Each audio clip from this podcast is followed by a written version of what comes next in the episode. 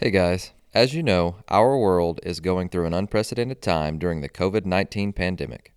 To strike out this virus, we, as coaches, have partnered with Fred Hutch Research Institute, who is working on the front lines to stop the spread of COVID 19. Please consider donating to hashtag coaches versus COVID, and here's a word from Hutch. Your support for Fred Hutch is a strike against COVID 19 and a step toward a healthier world.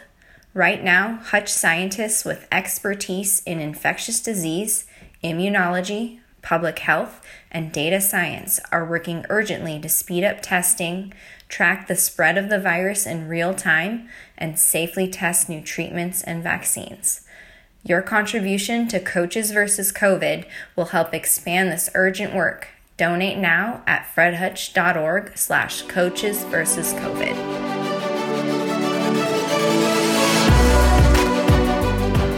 Hello and welcome to Ahead of the Curve. I am Jonathan Gelner, and thank you so much for joining us. Today we have on the pitching coordinator for the Baltimore Orioles, Chris Holt. Chris oversees the development of every pitcher in the organization, and another major role of the coordinator is coaching coaches. So, on the show, we talk about how he builds in autonomy and lets the coaches in the system utilize their strengths. We also talk about how we can embrace who the player is, but also help them improve. And we talk about what he thinks the next wave of pitching development is.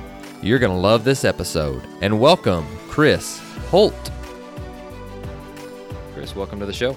Thanks, John. Thanks for having me. Of course, of course. So I'm really excited to dig into some pitching development. Uh, but let's talk a little bit about your development as a coach. And I know that our listeners are eager to get to know you a little bit. So if you don't mind, just give us a short snapshot of why you decided to get into coaching and where you're at currently. Yeah, I think cho- uh, coaching chose me. Uh, I knew after I got drafted in, uh, in 2001, or excuse me, 2002, that uh, that uh, an 86 mile an hour heater and uh, a bunch of curveballs probably wasn't going to play for for a whole lot of time in, in pro ball. But I, honestly, uh, I always wanted to coach. Um, I was always interested in that side of things. I remember doing camps and when I was a college player and really, really getting involved with uh, with players in those camps. You know, for whatever the five dollars and twenty five cents an hour it was for working camp and uh, but uh, honestly, it was as soon as I was done playing pro ball, I uh, I actually went to Europe and and played a little baseball over in Europe for a year and started coaching and and so I was a player coach and then I had my own team that I was working with that was a a train ride away and uh, my first coaching experience is is kind of funny, John, because I had anywhere between four to sometimes six guys that would show up at this little town in uh, Austria and so, what are you going to do with six guys at a practice? I mean, it took a little BP. We, you know, we did some throwing, and then uh, I was like, you know what, we got to play double or nothing, which is a game that uh, I grew up playing. In uh, I'm from Portland, Maine, so when we didn't have enough guys down at the ballpark, we played double or nothing. So it was like three guys on each team. You hit the ball, you got to make it the second. It's a force out, and that was the first coaching experience I had uh, with baseball over in Austria, and then uh, working with the team working with a team that I played for, um, you know, working with the pitchers and, and working on some hitting things uh, with those guys, defensive positioning. Uh, I always just I always just loved the game. Uh, always wanted to kind of teach, and um, you know, once I started once I started embracing that, I uh, I had an opportunity come. Dave Barrett from Flagler College, where I played, uh, called me while I was in Europe and offered me the the pitching coach job at uh, Flagler and uh, so I came back in fall of 2004. Um, I think I landed in Miami, and uh, we had two hurricanes coming through Florida at the time. So, uh, you know, got back to Florida and, and, then started fall ball right away. And uh, I was off and running as a coach. And then, um, so in terms of in terms of why I coach, I just have always enjoyed uh, working with players, watching them improve. Uh, you know, I think the relationships aspect of it is, is probably the most important thing. I mean, you know, wins and losses and improvement is all going to be a part of it, but uh, you know, working with guys and and really having an impact on lives is the most important aspect of it. Sure, I love that. I think that You know, a big reason that we get into coaching is because the coaches that we had had an impact on us, and we we want to be able to pay that forward. And and you're able to, as a coordinator, uh, for those listening uh, who who may not know what coordinators do, the best advice that I could say is they coach the coaches. So they they have an outline of a plan that they want to accomplish uh, from the organizational standpoint, and they are able to just kind of see it from a macro pers- uh, perspective, and then coach the coaches into the micro details of of their own team, or for you for pitching mechanics and data and different things like that, which is really cool. But I'm sure that that comes with some different challenges and some different things that you've learned along your way. But just as a as a coordinator, tell us a little bit about you know how you get buy-in with coaches, uh, some different challenges, and and then we can we can dissect this answer or this question a little bit more. But just tell us a little bit about what your process is as a coordinator to make sure that one your coaches are well prepared, they feel competent, but also how you support them, uh, how you push them, and just some different things that that you go through. Yeah, I mean, that's a great question. I, I think I'd have to start with, uh, you know, I, I, got into pro ball in 2014 with the Houston Astros, and this was just before everything with data and analytics and applying all the tech to pitching. Like this was just ahead of that curve. And so I had a year in pro ball where, um, you know, I, I, was a regular pitching coach and doing, you know, normal, normal things that at the time were probably a little more progressive for pro ball, having come up under you know reading reading and following the work of you know Brent Strom, Derek Johnson. You know, Lantz Wheeler was a good friend of mine. I was a Paul Nyman um, student for for quite some time. So you know, applying all these things that uh, were at the time uh, different than everything else that was going on in pro ball. I've always had that approach with with uh, with players and coaches alike, which is I, I want to make sure that we're not just doing the vanilla program. We want to work to get the most out of every guy. We want to identify what guys do well. And that goes for players and coaches. You know, I, have had a number of conversations with players over the years. Like, you have to do certain things your way. It's not going to work my way um, for everybody. And I know that as a coach. And I also know that as a coordinator, where I really want coaches to be themselves. I really want them to uh, use their own skill sets to solve problems. I, I have things in our system. I have things that that we want to that we want to achieve as goals, and we have a systematic structure with how that works. But you've got to be able to be yourself and utilize your own strengths. And so I, I encourage that for both players and coaches. You've got to do certain things your own way to do it right.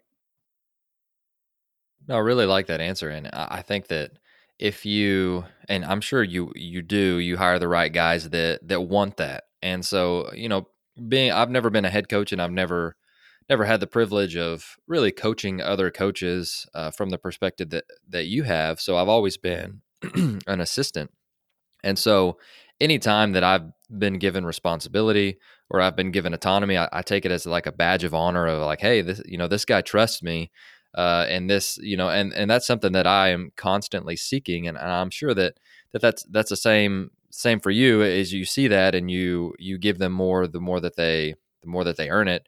But um, let's say that that you you know you're you're the coordinator and you you have some different organizational philosophies that you guys that you guys have and then you hire a, a coach from another organization and maybe maybe he doesn't know what the philosophies are yet so, how do you make sure that you ensure buy in with that? Is that through the interview process?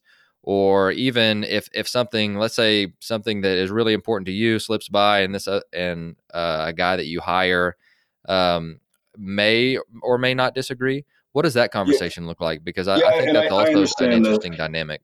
Yeah, the, the premise of the question is sometimes coaches are kind of stuck in their ways or they have their own ideas about how they want to do things, and you've got to kind of convince these guys that they've got to do it your way. I, I honestly haven't encountered that. I've, I've had the good fortune, honestly, John, of you know coming up through an Astro system where I was uh, asked and and encouraged to contribute to the program.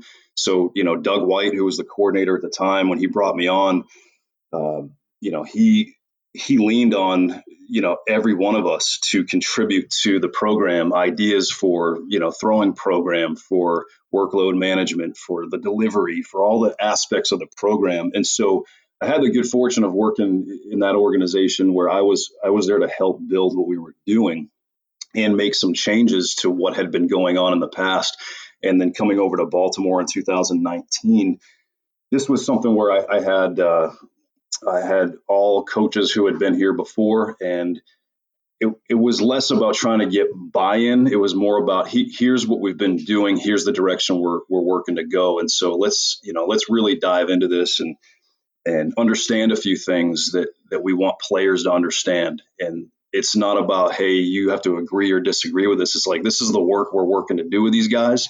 We have very clear objectives, so we really don't have time to get involved in in discussions of of uh, disagreement or this and that. It wasn't about that. It was about let's do the work, and here's how we're going to go about doing it. You know, we we ask players to improve what they're doing. We use a what, why, how approach, and and honestly, giving the coaches the same what, why, and how really leaves little room for discussion in terms of you know we're we're not trying to get buy-in. We're working to get work done. I really like that answer, and you know, I, I we spoke off the mic a little bit about you know getting getting buy-in from not only coaches but players, and so let's say that uh, you identify a player who needs to make a change, which you know happens all the time. I mean, obviously that's our job. Uh, we identify players that do things well, and then we want also want to be able to try and help them with the things that that uh, that that need improving.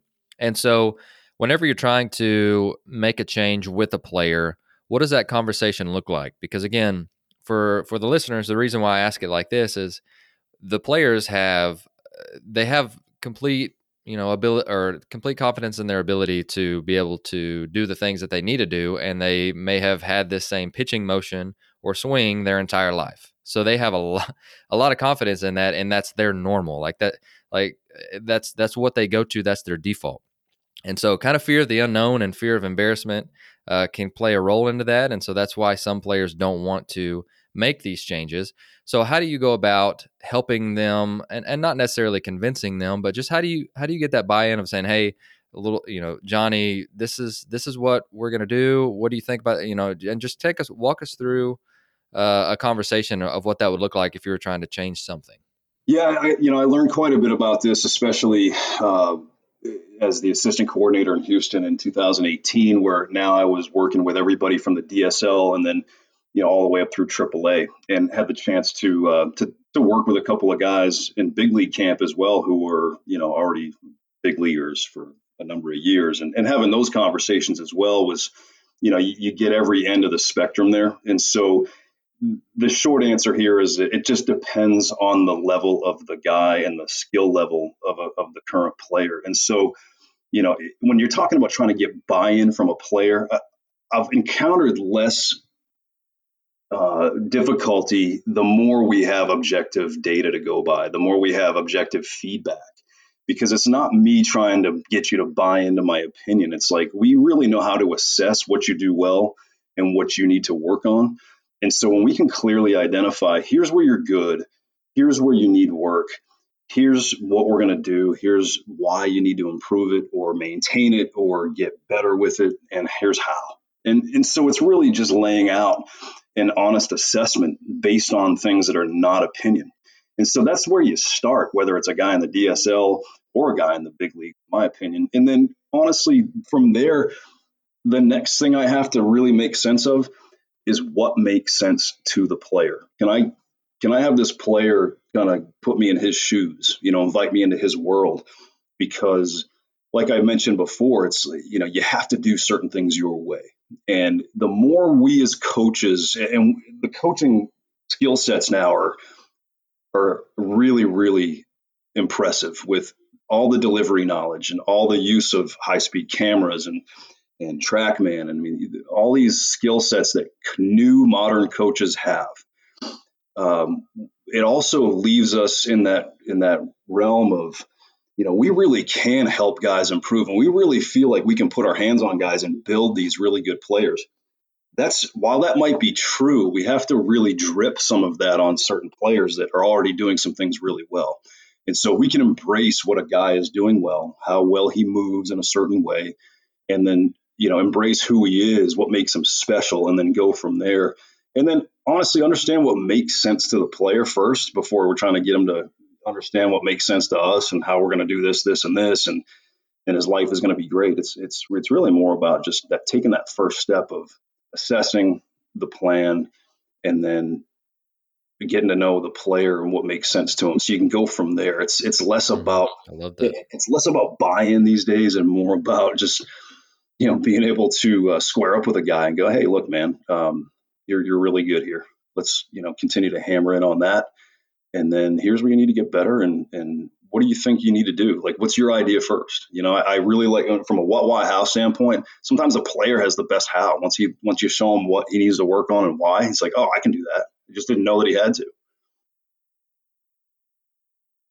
No, I really like that answer, and I love again, I love getting to hear how that conversation looks like for every individual because again we we all have different strengths just like the players do so getting to hear that is is, is truly uh, it, it, gives me a ton of different tools in the toolbox but also how do we how do we have those conversations with players who may not be owning their career like we want them to? So say a player may be not working as hard as we want them to or you know from the pitching side they may not be owning their routine or or coming up with their own i mean i you mentioned some de- several different organizational philosophies uh, that you guys feel are important but you also have an individual piece you said so how do we how do we help them to become their own best coach well, if a guy, it depends on what level the guy's at. I mean, we have a lot of guys Absolutely. in the lower levels who, who simply from a from a, a maturity adulthood standpoint, you know, don't really know how to manage their career. Part of our job at those levels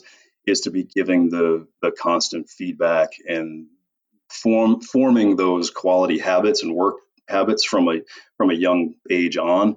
If you're dealing with guys in the double A, triple A range who just don't do good work or don't have a work ethic that's going to allow them to to improve in the time they have remaining to try to do this thing, honestly, I just have that conversation. I, don't really feel that there's any way of of being nice about that to where we're going to feel all warm and fuzzy leaving the room. It's like, sure. you know, you're 24 years old and you are in double A and you need to work on this or this or else you, know, you, you probably go home in a year. And so mm-hmm. it's up to you what you want to do. I'm here to help and I'm here to get you a plan if you don't have one. But clearly, what you've been doing hasn't been working. So something's got to get done.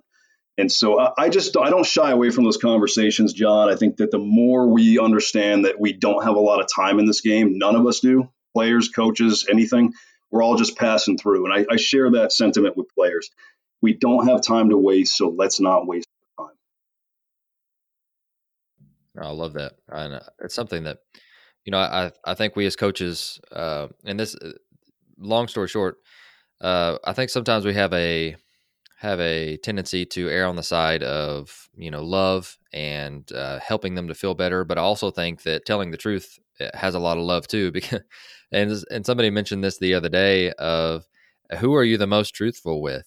And it's usually like your your best friends and your family and if we're not close enough to be able to tell the truth with our players uh, again with love we, we don't want to beat them down and make them quit but um, but if we're not truthful with them, then how close really are we? And so that was a challenge for me uh, the other day when I can't remember who said it, but but I really like that. And and you you've talked a couple of times about learning the player and getting to know them. What are some tips on on just how we can figure out what motivates them the most? And really, we've heard the term "learn the learner" a lot, but what does that mean to you?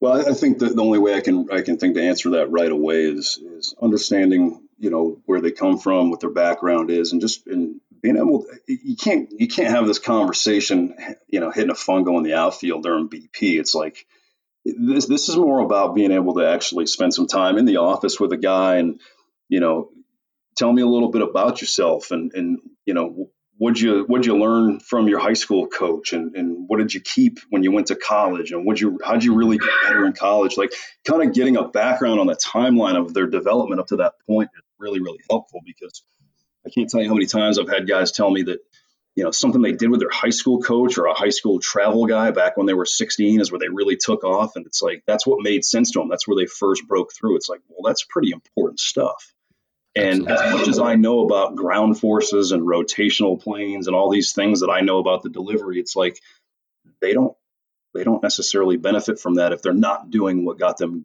good in the first place.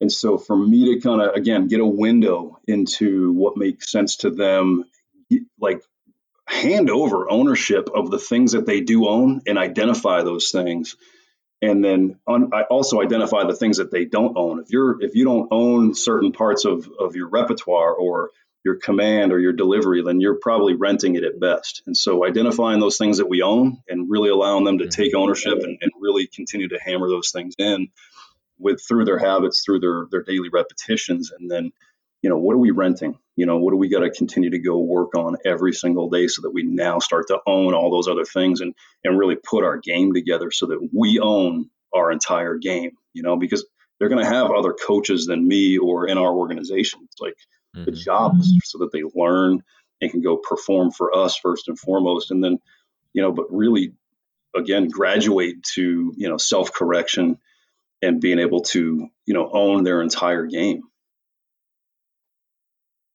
for sure that's a great point.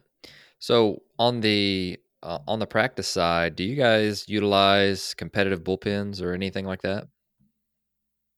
Yeah so when i was with the when i was with the astros we we started doing competitive bullpens back i think it was as early as 2015 i remember the first ones we did uh, we had we had a lot of rain for a stretch of days in kissimmee and good old Kissimmee. And uh, so we were doing competitive bullpens in the cages, and then uh, we would carry some of that on to uh, into the short season where I was coaching um, in Tri City. So for guys that were paired off in a tandem, occasionally we would do competitive bullpens.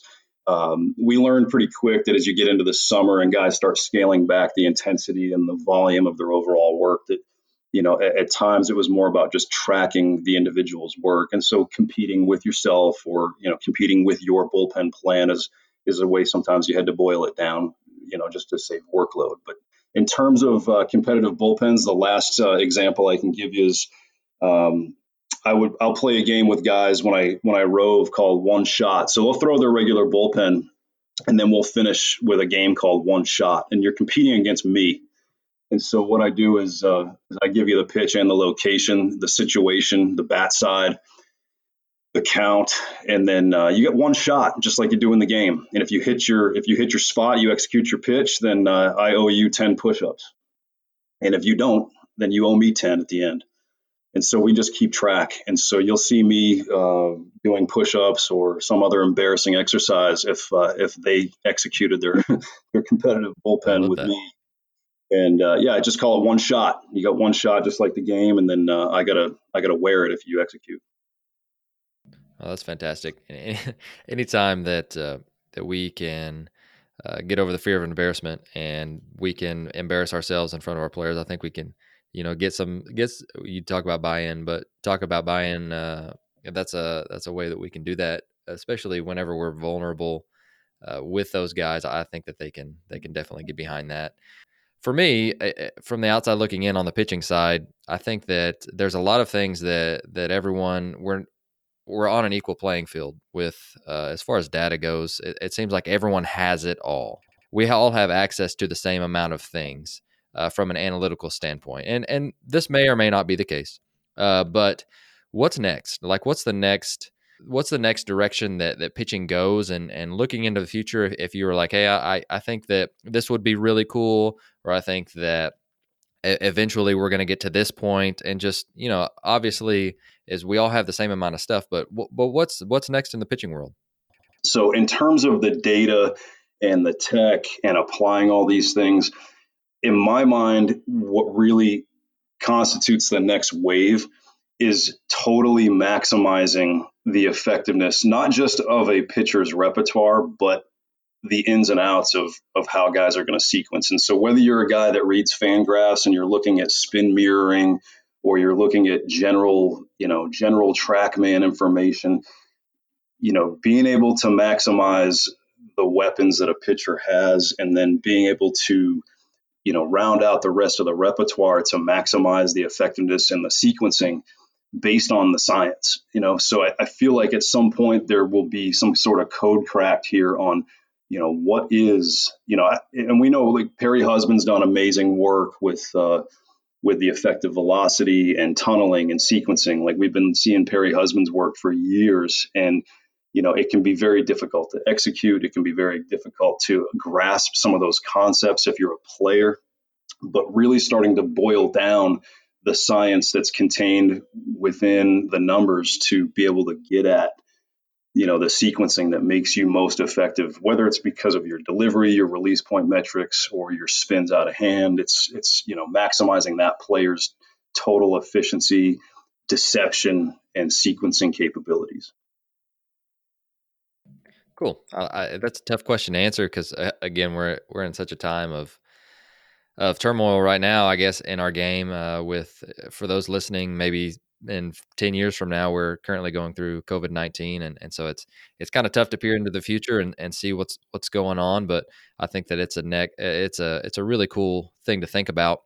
Uh, but but on on the subject of you know knowing our audience we have a lot of amateur coaches that are listening. So what are some different common problems that that you see uh, just just things that that come up consistently that you're like hey you know we we could have fixed this in high school or it's it's just something that you that you see that you know maybe we should do uh, before they get to you or or just some different things that you fix on a consistent basis that that will help uh, that have helped players in the past. Yeah that's i mean that's a really really important question because the, the most important things that that get ingrained in players are the things that are, are going on early in development and and way ahead of of where we get them. And so the first thing the first thing that always jumps out at you is, is whether a guy moves athletically or not. You know, does he have a really solid grasp of rhythm and tempo and overall timing to to get his stuff as good as he can get it and get it through the zone? I think those basic pieces, if those can be in place by the end of high school, you know, obviously the the college coaches are going to benefit from that as well. But the, the guys that have a solid grasp of athleticism, rhythm, and tempo, you know they're they're so far ahead of just all the mechanical knowledge because ultimately when you're under the lights you know it's tough to think about mechanics but if you can always return to rhythm tempo timing aggression athleticism and, and be on the attack having that ability and that mindset to to get back to that or to uh, establish it in the first place is always going to be the most important thing. So as coaches i think it's important for us to early on choose our choose our verbiage wisely with how we're going to build intent with a player. And intent is the buzzword. We know that, but it's it's really about the intent behind the work as opposed to just mm-hmm. the intent to throw hard. You know, what what makes me special? It's you know, I'm, I'm on time and I, I rip my stuff through the zone.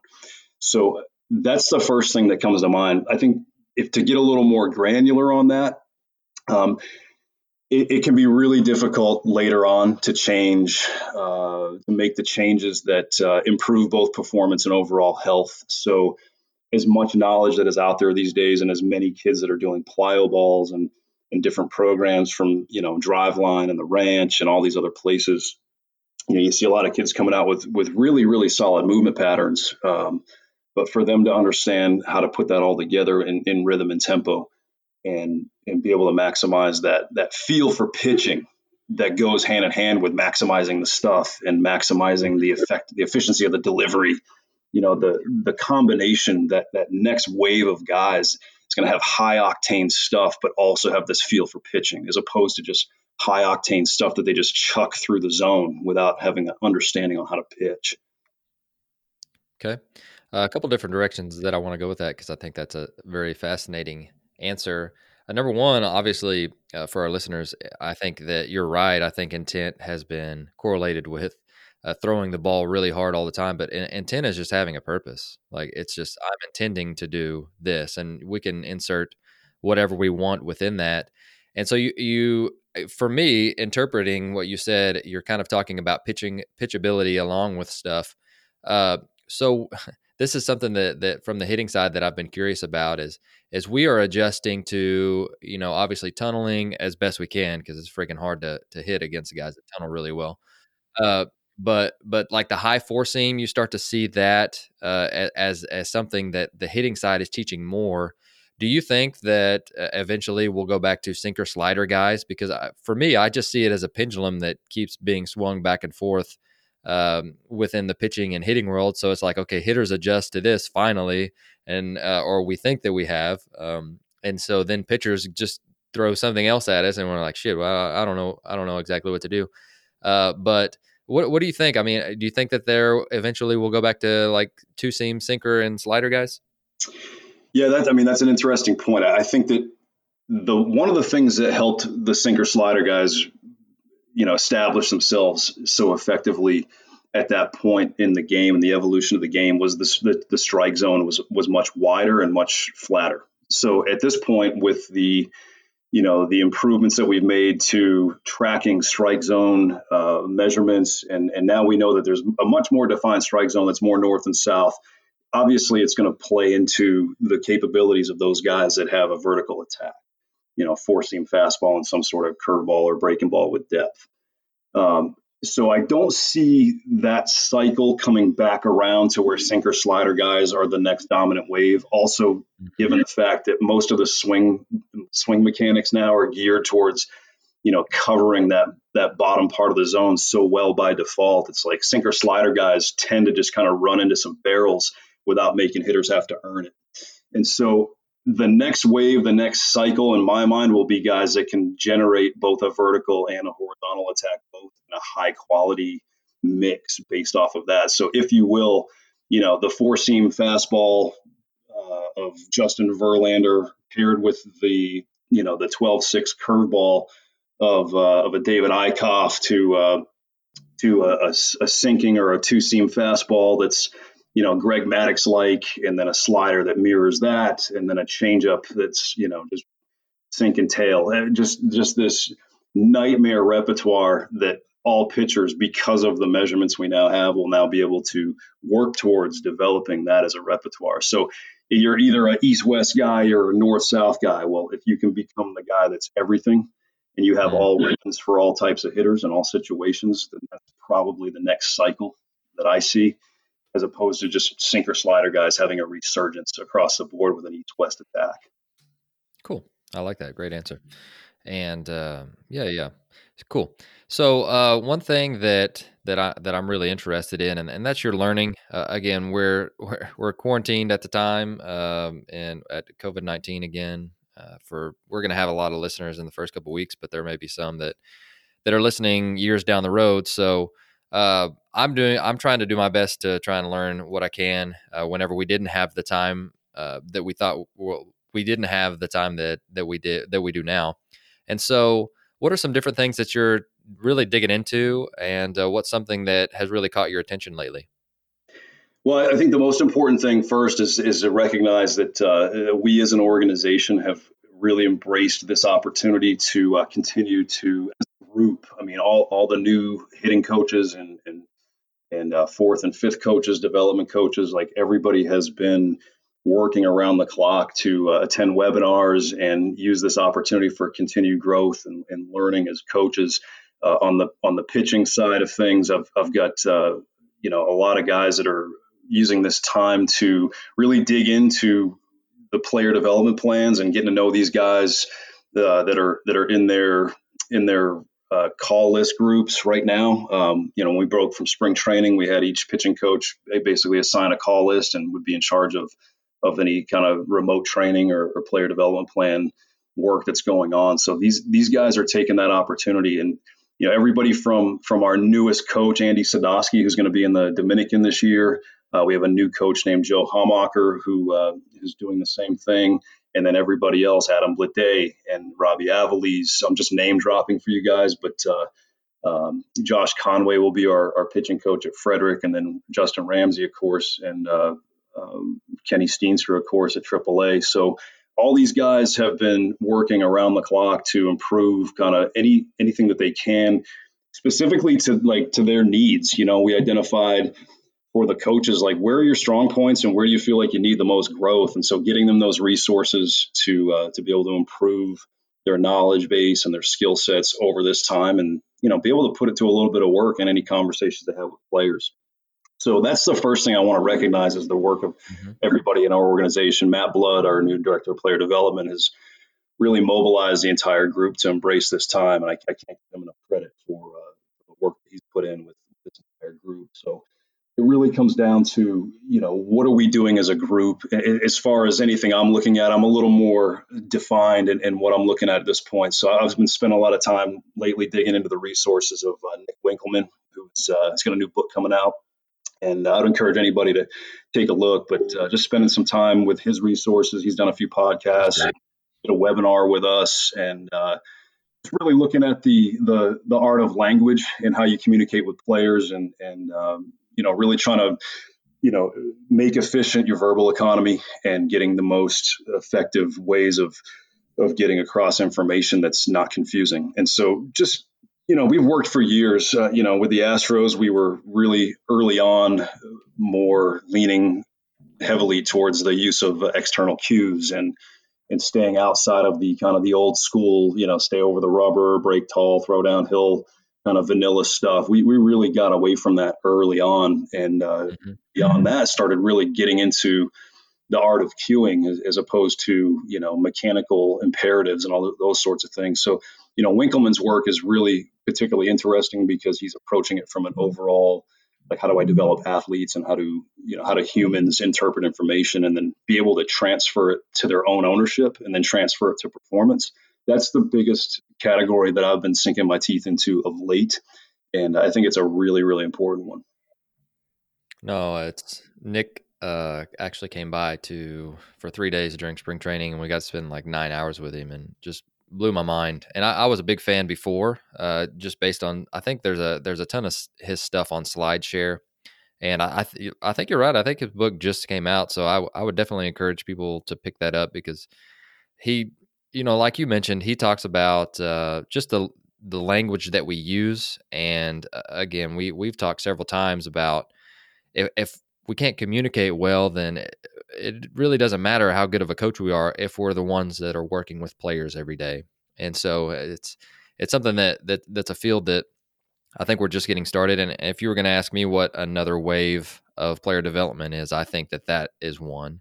Uh, just uh, effective communication, especially uh, being simple and concise, uh, and and so just you know making making sense to the player, which is what we've always tried to do. But I, I think that being able to find uh, really good ways to do that, I, I think is a, is another thing that will be really good going forward.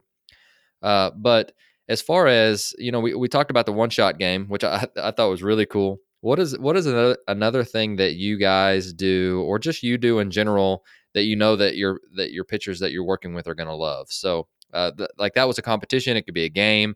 It could be uh, just whatever. But you know you're going to show up uh, on this. Like let's say tomorrow. You know you're going to show up tomorrow. I wish. Uh, but you're like, hey, we're gonna get, we're gonna do this today, guys, and they just they go crazy. What would that be? It just depends on the guy and the level. I think you know if, if I'm talking with uh, if I'm talking with a group of guys in the DSL, uh, which I, I, like going to that end of the of the conversation first because those guys are so raw and so eager to learn. Uh, the new the new group of J2 drafts we had or J2 signings we had from last year are just it's a big group of just guys that are willing to learn and show up and do so much uh, every day. It's you almost have to you have to pull the reins back a little bit, and so you know we we don't have to throw to 350 feet every day, guys. You know um, these guys really like to learn how to um, how to get better with every little thing that they do. So like for them, it's really about how can we tailor the throwing program for for you, um, you know, Juan Ramirez. You know, how do we tailor your throwing program to really improve your curveball and really just spend some quality time with this pitch because we're not going to give you curveball, slider, cutter, and changeup all in the same day in your in your DSL throwing program. So like again, I think that the answer, the short answer is what what do we do that makes them excited about their own program, their own learning, not just hey, here's a drill or an activity that everybody does. A lot of stuff that that goes to the group gets lost on the group. And so, if, if we're working with guys in the DSL, it's like identifying. It comes back to that plan of identifying, you know, where are you good, where do you need to improve, and then what's our plan. So, like just just the very nature of sitting down and, and formulating that plan and communicating that really gets guys excited, gets them really bought in, and, and gets gets them green. You know, keeps them keeps those leaves on the tree green for for wanting to go out and and get some reps on this thing today. And and look, you're to go out there, you're to know that some of your reps are to be awful. You're to have so many bad reps. Like, good, fine. If you don't throw a good spinning breaking ball in your first 10 to 15 reps, fine. Like, I'm not frustrated with you. Like, you just haven't learned how to do it. So, like, just giving them the the space and the and the encouragement, I guess you'd say, or the the latitude to just you know dare to dare to do it right, dare to fail, dare to have anything in between, and just and just be invested and energetic in your own work, no matter what it is, because the next right thing for me as a pitcher is the next right thing, and I have to be enthusiastic about that next right thing. You know, if you're just to you know climb up the levels a little bit, so I, you know, like working with a guy like uh, Zach Lowther last year at uh, at Double A and Bowie, like here's a guy who kind of possesses a, a deception in his delivery and you know, kind of a, an invisible action and, and, and deception combination with uh, you know with with his heater and then just trying to round out the the off speed pitches and, and, really getting him green on on putting his game together in terms of being able to upset timing and and anticipation and, and getting him you know revved up with how to just you know make sense of of the things that we use to capture you know the objective feedback. So whether that's you know looking at looking at high speed cam info and like making sense of it you know or mm-hmm. here's here's what we have with trackman and here's here's a bunch of numbers but like so what? Like what does that mean? You know so like with where we're at john and as an organization and just kind of at the coming into our first you know our first full season with these things totally on ramped it's mm-hmm. going to be a little more boiled down right now in terms of what gets guys excited like guys are guys are excited about just you know continuing to learn how to just go get better on their own. Mm-hmm. They're they're so much more invested in their own daily work at this point that it's not like we have to bring this you know this competition bullpen thing to the you know in, into camp to make it exciting. You know, it's like no, it's it's individual. You know, it's really about what's going to help me today you know, as a player. And we can, fortunately, we we have the coaching staff, the curriculum with the with our development and and the the environment, the culture to where that's that's what they're going to be able to go do. Oh, great answer. And uh, on the flip side of that, it's something that, and I, I, you did say you like to tell the truth, uh, so so I'm going to test you on this one. But we all have biases that we believe, and you know it can be proven or disproven through data uh, sometimes. And but but through experience, we develop these different situations, whether they're good or bad. Uh, but what what is something that you believe that other coaches may disagree with you about? That's a tough one. I you know, mm-hmm. there's there's just so much out there. I mean, I I've, I've since stopped kind of hanging out on uh, and, and, looking for stuff on Twitter I, years ago, to look at that, and there were just so many arguments. I think on the hitting side, it's a little hairier, but um, you know, when when it comes to like where I might deviate from the group in terms of you know what I believe, it, it's tough to really say. I, th- I think that perhaps I dug into the Dr. Mike Marshall work a bit more than everybody else. Um, Dr. Mike Marshall, for those who don't know, was a, a major league pitcher who you know he has he has his way of training pitchers that ultimately his his main objective was to eliminate all pitching injuries. And i you know after two guys uh, went down in 2006 with tommy john at the where i was coaching college at the time i was like you know these guys both kind of exhibit similar similar flaws or timing issues. And i just but i just couldn't put my finger i want to know why what contributes to injury. And so I don't view everything in development from an injury prevention standpoint, but certainly having uh, having the ability to dive into initially the the Mike Marshall research and then from there medical studies. And I know uh, Boddy and those guys at Driveline have have uh, you know dug into the research and and been able to formulate what they do in terms of movement patterns. So it's all built in in a lot of areas for a lot of guys, but you know in terms of like where my my own self uh, my own self research went into and you know, digging into the Marshall stuff and then, you know, being able to kind of put it to use with the normal delivery. Because anybody that's seen the, the delivery that that uh, that Marshall came up with to eliminate all injuries, it's it's simply not going to happen. And, and we know from from ASMI studies that it you know doesn't generate high velocities consistently across the board, and generally guys have had trouble throwing strikes out of it. So it's you know trying to trying to really make use of understanding what are the injury mechanisms and how does that all kind of bake back into what what we do know about you know efficiency in the delivery and rhythm and tempo and all the things that can be boiled down to the language that you use in a conversation with a player and how do you bake it in mm-hmm. Without it being the main focus you know? So it's again it's about development and performance but how do these things bake right into how we go about doing things? I, I don't know that everybody else would uh, disagree with that as much as i don't know that it would be as much the focus you know?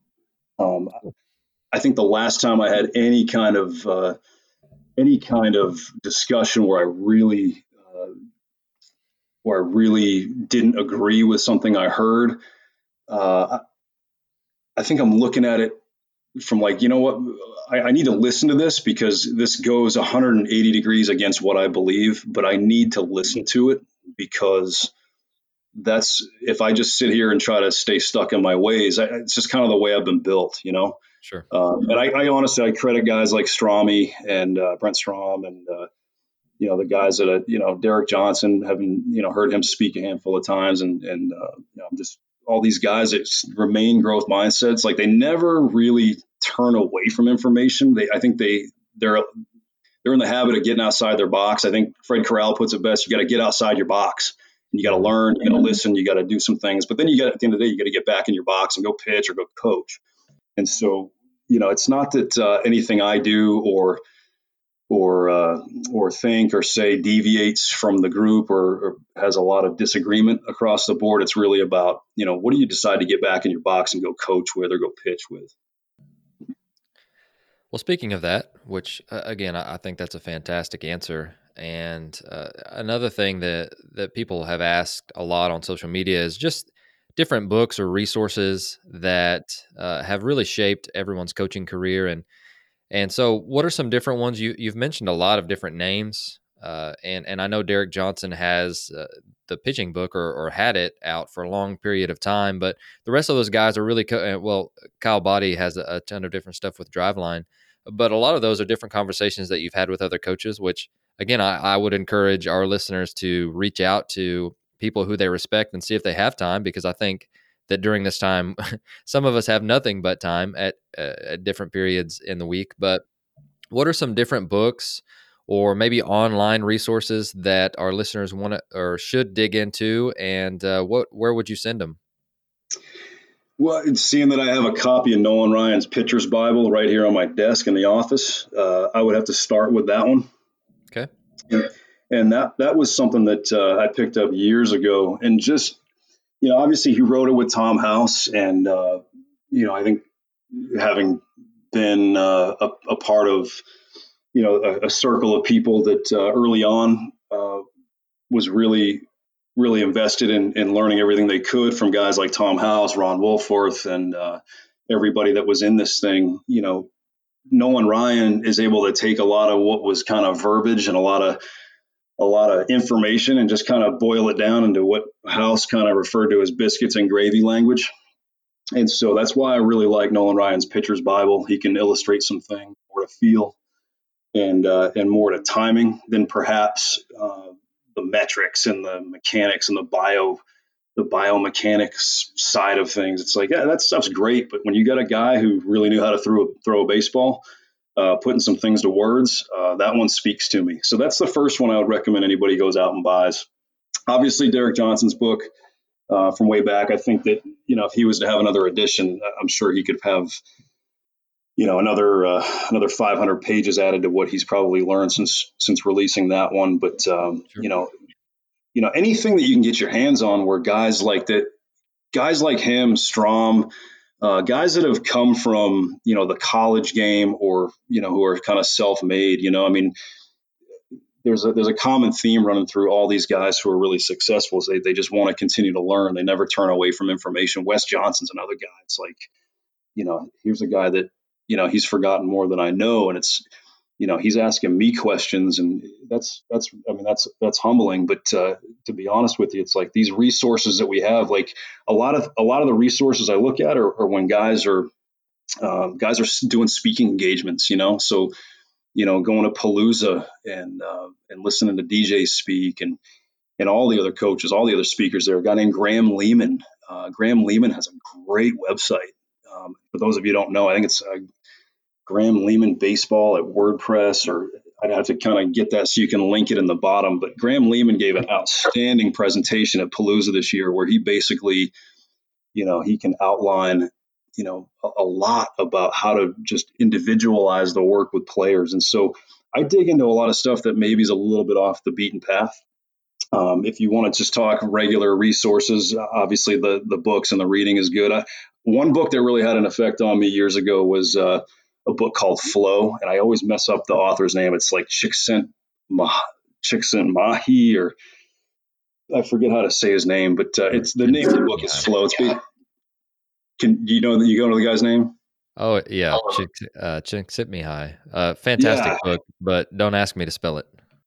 Yeah, no, it's tough. I uh, I'm still learning English and Spanish at the same time, so um, it's you know it's it's combining combining the mental game with the physical game. I, I always feel like uh, playing the game of mental game can be a little tough, but when you can combine things, you know, into the into the bow into the one, um, such as such as the the things that are mentioned in that book and, and even in Nolan's book and, and, and really boiling into the mental game into the action you know um, that's really where the the paint hits the canvas and, and that's where guys can really help uh, learn for the player how to best do that. I think um, you know any of these resources that we have are, are going to be good for that. And then uh, obviously there's a mental abcs book. I've always i've always enjoyed the snippets from that. Um, you know, reading it cover to cover, it's a lot, but you know, you, you find those passages that make sense to you. Coming back to, you know, as a player or a coach, like, you know, you got to do certain things your way. Certain parts of these books will speak to you, and really zeroing in on those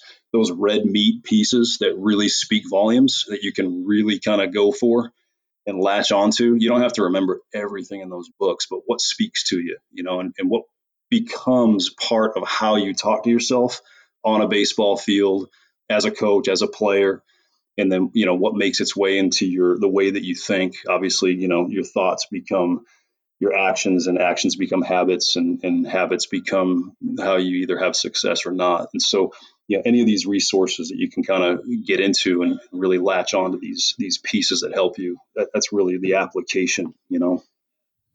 Well, that's great. Uh, and thank you. Honestly, and, and the other things online. I mean, I, I'm a I'm a little bit of a nerd when it comes to uh, reading some things on Fangraphs. Uh, some of it's over my head, uh, some of it's right my wheelhouse. Uh, baseball prospectus is always interesting, but uh, you know, you know, Baseball America has always got good things uh, for podcasts, and um, you know, so checking in with those things once in a while, I think is kind of fun, just to kind of see what the narrative is, you know, out there. And, and I always I always like to spend some time on the scouting side. I think in player development, um, and, and, I've had a lot of coaches in the minor leagues kind of, you know, we always talk about this is you, get a little bit blinded by the level you're at at times. And so if you're an A ball, like you're, you're kind of judging what you see based on the rest of the A ball guys. What you have to keep fresh in mind, like what is a big leaguer? And so that's where we have to, I think, keep our scouting lenses on and, and know what a, you know, know what a 20 to 80 means. You know, this guy might be really dominating with a 40 fastball, and we got to work to get it better, or his command better with it. He might be dominating with this 35 or 45 breaking ball that's, you know, just not going to project to play in the big leagues, but he's dominating these, you know, lower level hitters. You know, keeping the scouting lenses on and understanding what constitutes major league talent, major league ability, major league skill level anything that we can read and or listen to and or sink our teeth into online that gives us that that uh, that scope you know whereby we're measuring how we're we're getting guys better you know so you know, without I, I don't have a, an entire uh, library of books here, John, that I can sit here and go down, but just you know, really being okay. choosy on, on what speaks to you as a coach, getting outside of that, and then and then also making it practical. Anytime anything you're working on, like how do you make it practical? How do you apply it?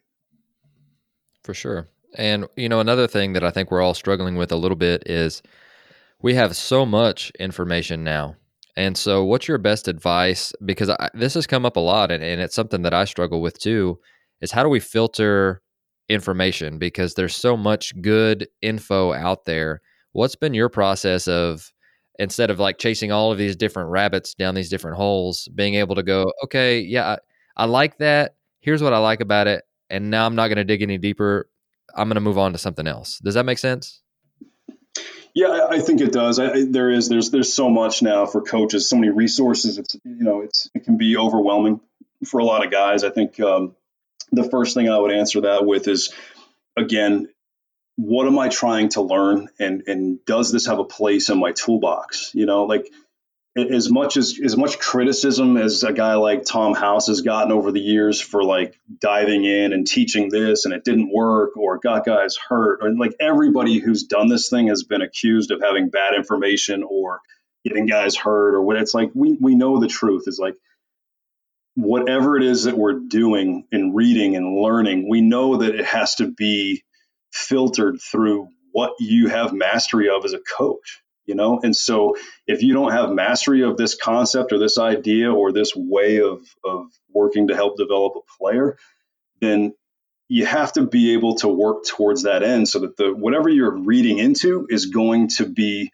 contributing to your mastery so that you can illustrate it to a player who can illustrate it back to you and teach you back you know? So i always look at it from that filter that lens of i'm reading about um, you know spin rate and spin direction and this and that. It's like okay well what is what is this if i was a player that would absolutely make sense and i can as a player go oh yeah i can do that.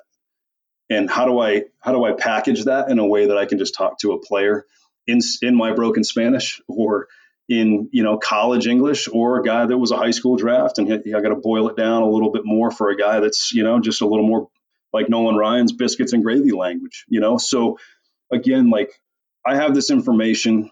What, how does it apply? How does it make sense? And then how do I boil it down for the individual and that range of individuals so that I can get mm-hmm. the quality concept across, you know? So we can read everything. We read everything and know everything. It's like, that's where you, how much do you really know?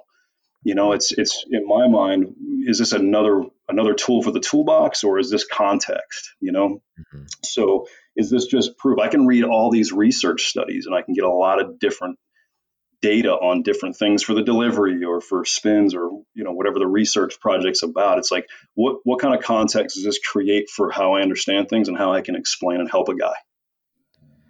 Fantastic answer. And uh, again, in, in the in the information age that we're in, I, I think that that's that's another thing that's that's going to be if it's not already important to us uh, or to you as the listener uh, it, has got to be because again, we the guy who chases two rabbits ends up hungry, right, and get, catches none.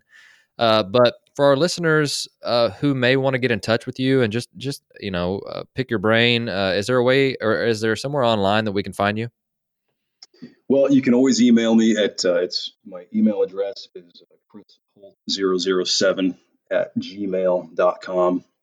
I'm always happy to take uh, emails. Uh, honestly, it's uh, I am still quite busy during this uh, quarantine time with a, a, full schedule and workload, at least Monday through Friday, and uh, I will do my best uh, to to get back to everybody. That said, the the number one thing that I would I would illustrate to to listeners here is that if you're passionate about the game, whether you're a hitting coach or a pitching coach or a manager, it's like I think this whole thing comes down to love of the game and and wanting to use your passion to uh, to pass that on to players and, and whatever strengths and, and, whatever facet you you your expertise is in. And I would just encourage all the listeners, no matter, especially guys at those lower levels or even the youth level. This is really important stuff. Like to to be able to to pass on the the passion for the game. I, feel like we're in a time where we're you know kids in general are in need for like constant entertainment distraction uh, and this is not to be preaching on social issues this is really just kind of what you see coming through you know so to really to really encourage guys to uh, to to make the game exciting and to really work to no end to help these players be as good as they can get as quick as they can get that good uh, that's why players play. You know, why do you play the game of baseball, Billy? It's well because I have success and it makes me feel good. You know, and and being able to we're, we're all trying to impact lives. That's that's great, but it's like you know being able to being able to pass along passion for the game and teach the game and and, and really keep a, a, a hard nosed play the game right brand of baseball coming through the pipelines is going to be huge. So that's the one shout out I want to give to anybody doing this, especially at the amateur level.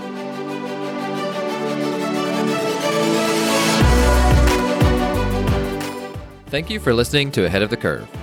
You can subscribe on your favorite podcast platform, which could include Apple Podcasts, Google, Spotify, Stitcher, or YouTube. And if you're enjoying the podcast, please share it on social media to help get the word out. Once again, thank you for joining us.